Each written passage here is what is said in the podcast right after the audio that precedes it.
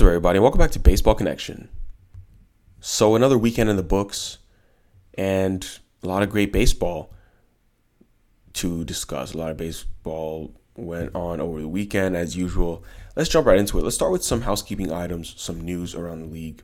So, Bryce Harper is aiming to begin a minor league rehab assignment sometime this coming week. He'll start playing rehab games at AAA either on Tuesday or Wednesday. I mean, the Phillies are are still continuing to vie for a wild card berth, so this is going to be their biggest possible reinforcement as they're taking a step closer to having their MVP back. Harper underwent surgery to repair a fractured left thumb in late June, and he's told reporters his thumb has regained full strength and is roughly at 85 to 90% in terms of mobility. So, you know, yes, his thumb seems to be making good progress, but Harper did say that he's not really sure how it's going to feel after he makes contact, things like that. You know, batting practice feels good, but you never know until you get in the game. And that's very true for a hitter. Obviously, there's a big difference between hitting pitchers who are throwing, you know, 95 miles an hour versus hitting batting practice pitching, pitchers who are trying to jam you and, and do all that. Because you better believe pitchers are going to try to do that. They're going to try to jam him. I'm telling you right now. They're going to try to throw him up and in, up and in, up and in, force him to to turn on it and, and really test that thumb. So, you know, Harper has set September 1st as a loose target date for a return. So it, it seems like he's going to spend about a week in AAA, which, which seems pretty appropriate for someone who's missed as much time as he has.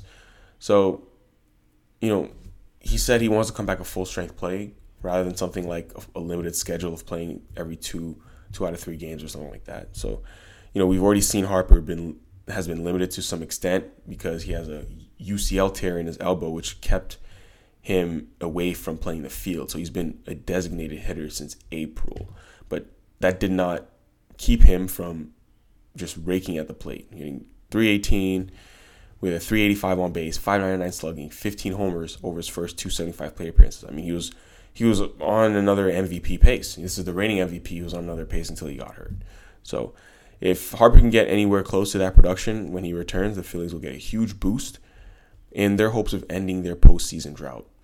Because when he went down, you know, I was one of the people kind of writing the Phillies eulogy. So I have to say I was definitely wrong about that. You know, they've been winning a lot. They're 28 and 20 in the 48 games since Bryce Harper fractured his thumb. So shout out to the Phillies and shout out to Bryce Harper, who's going to be returning very soon. So, in other news, Kyle Hendricks is not planning to return this season. He hasn't pitched since early July due to a strain in his right shoulder. It appears his 2022 season is over. You know, he's trying to get healthy in order to have a normal offseason ramp up for 2023.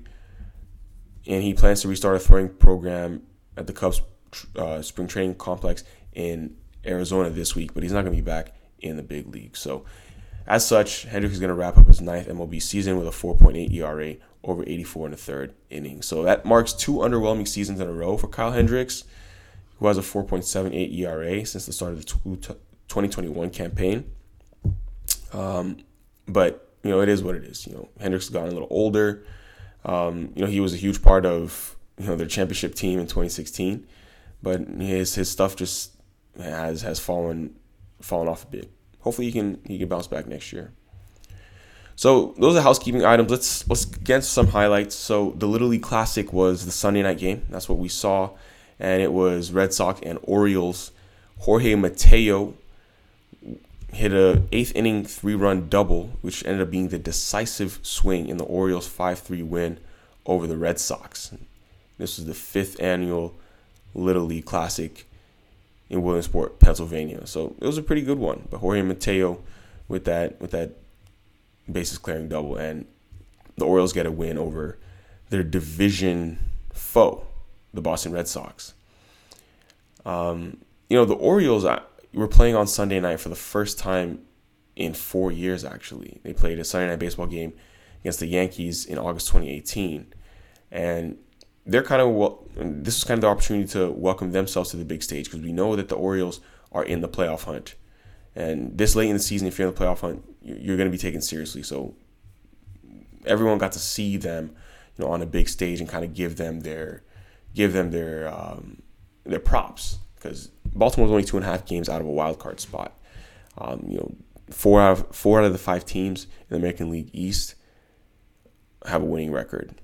You know, it's Yankees, Rays, Blue Jays, Orioles, Red Sox. The Rays and Blue Jays are actually tied for second right now. So that's how close things are in the AL East. In other news, let's head out to Atlanta. The Astros beat the Braves 5 4 to avoid the sweep at Truist Park. You know, Yordan Alvarez, um, he was transported to the hospital after he exited Friday's game, but he returned to the lineup on Sunday afternoon. He was feeling ill. That's why they took him to the hospital. He was feeling feeling pretty ill, and um, he's back. And he looked good on Sunday. He proved that he fully recovered. He had a game tying two run single to left center in the third inning. Um, he's hitting the ball hard. I mean, even in his first at bat, even though he was out, he had a ball with exit velo of 106 miles per hour. Jose Urquidy took the mound for the Astros. So if you look at his past 10 starts entering Sunday, Urquidy had posted a 6 1 record with a 2.47 ERA. And he had a major league leading 0.79 whip and second best opponent's average in the major league. So he's been really good in the last 10 starts, and he had more of the same success on Sunday. He led the Astros through seven innings. He allowed just two runs on five hits with six strikeouts through seven. So good stuff. I mean, he held them scoreless for six, and then he gave up a two-run homer to Matt Olson. I mean, actually, sorry, the homer to Olson was in the first, and he had six straight scoreless innings after that. So with Alvarez back, Urquidy on his game, the Astros look like the team that the American League has really come to fear. Kyle Tucker has been on fire. He extended his hit streak to 14 games and his on base streak to 18 games. Kyle Tucker is hitting 390 with 18 RBIs if you go back to August 3rd. His 82 RBIs in the season lead the Astros and rank third in the American League. So the Astros are going to return home from their World Series rematch on the heels of their first losing road trip of the season, actually. Um, but you know they're gonna have a fresh start in Houston with a six-game homestand, and a lot of players really clicking on the right cylinders right now. This is a team that that that knows how to turn it up when it matters. You know that's that's what they're doing now as we enter that stretch run.